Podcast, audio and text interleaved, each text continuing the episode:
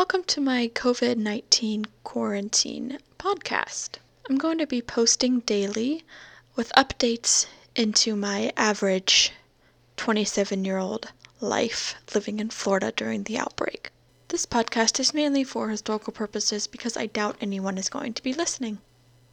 March 19th, 2020.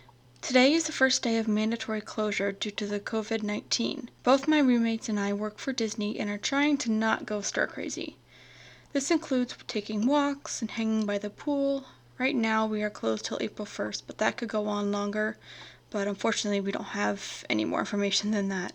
Today I woke up at my usual 3 a.m., but would not let my internal clock win, so I went back to sleep until 11:30 a.m. It was nice to actually get out of bed after 3 a.m. I got dressed, ordered some food, and continued my rewatch of NCIS on Netflix. Then I ate some lunch and browsed the internet for a little bit, but you can only do that for so long.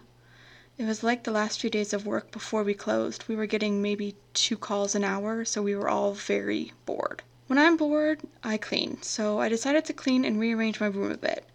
Move my chest to the living room to be thrown out because it is falling apart.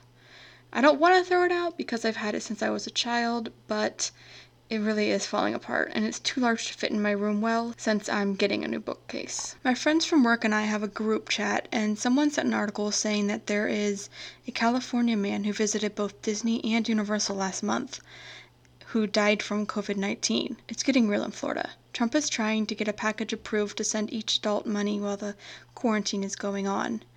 Cleaning and arranging only took a few hours, unfortunately.